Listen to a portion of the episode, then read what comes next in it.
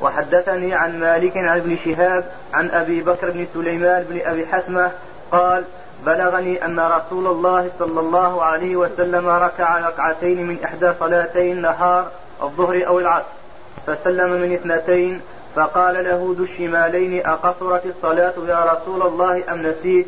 فقال رسول الله صلى الله عليه وسلم ما قصرت الصلاة وما نسيت. فقال ذو الشمالين قد كان بعض ذلك يا رسول الله. فأقبل رسول الله صلى الله عليه وسلم على الناس فقال أصدق ذو اليدين؟ فقالوا نعم يا رسول الله. فأتم رسول الله صلى الله عليه وسلم ما بقي من الصلاة ثم سلم. وحدثني عن مالك عن ابن شهاب عن سعيد بن المسيب وعن أبي سلمة بن عبد الرحمن مثل ذلك. ساق مالك رحمه الله أخيرا حديث وسمى فيه ذو الشمالين. فقال ذو الشمالين أقصرت الصلاة أم نسيت يا رسول الله؟ فأجابه كما أجاب سابقا. وأخيرا التفت النبي صلى الله عليه وسلم إلى الناس فقال أصدق ذو اليدين.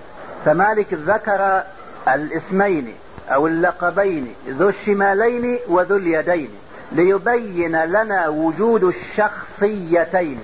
أو وجود المسميين أو أنه التبس على بعض الناس قضية ذي الشمالين وقضية ذي اليدين أو أنه يطلق على كل منهما يطلق على ذي اليدين ذو الشمالين ويطلق على ذي الشمالين ذو اليدين ولقب مشترك بين الطرفين.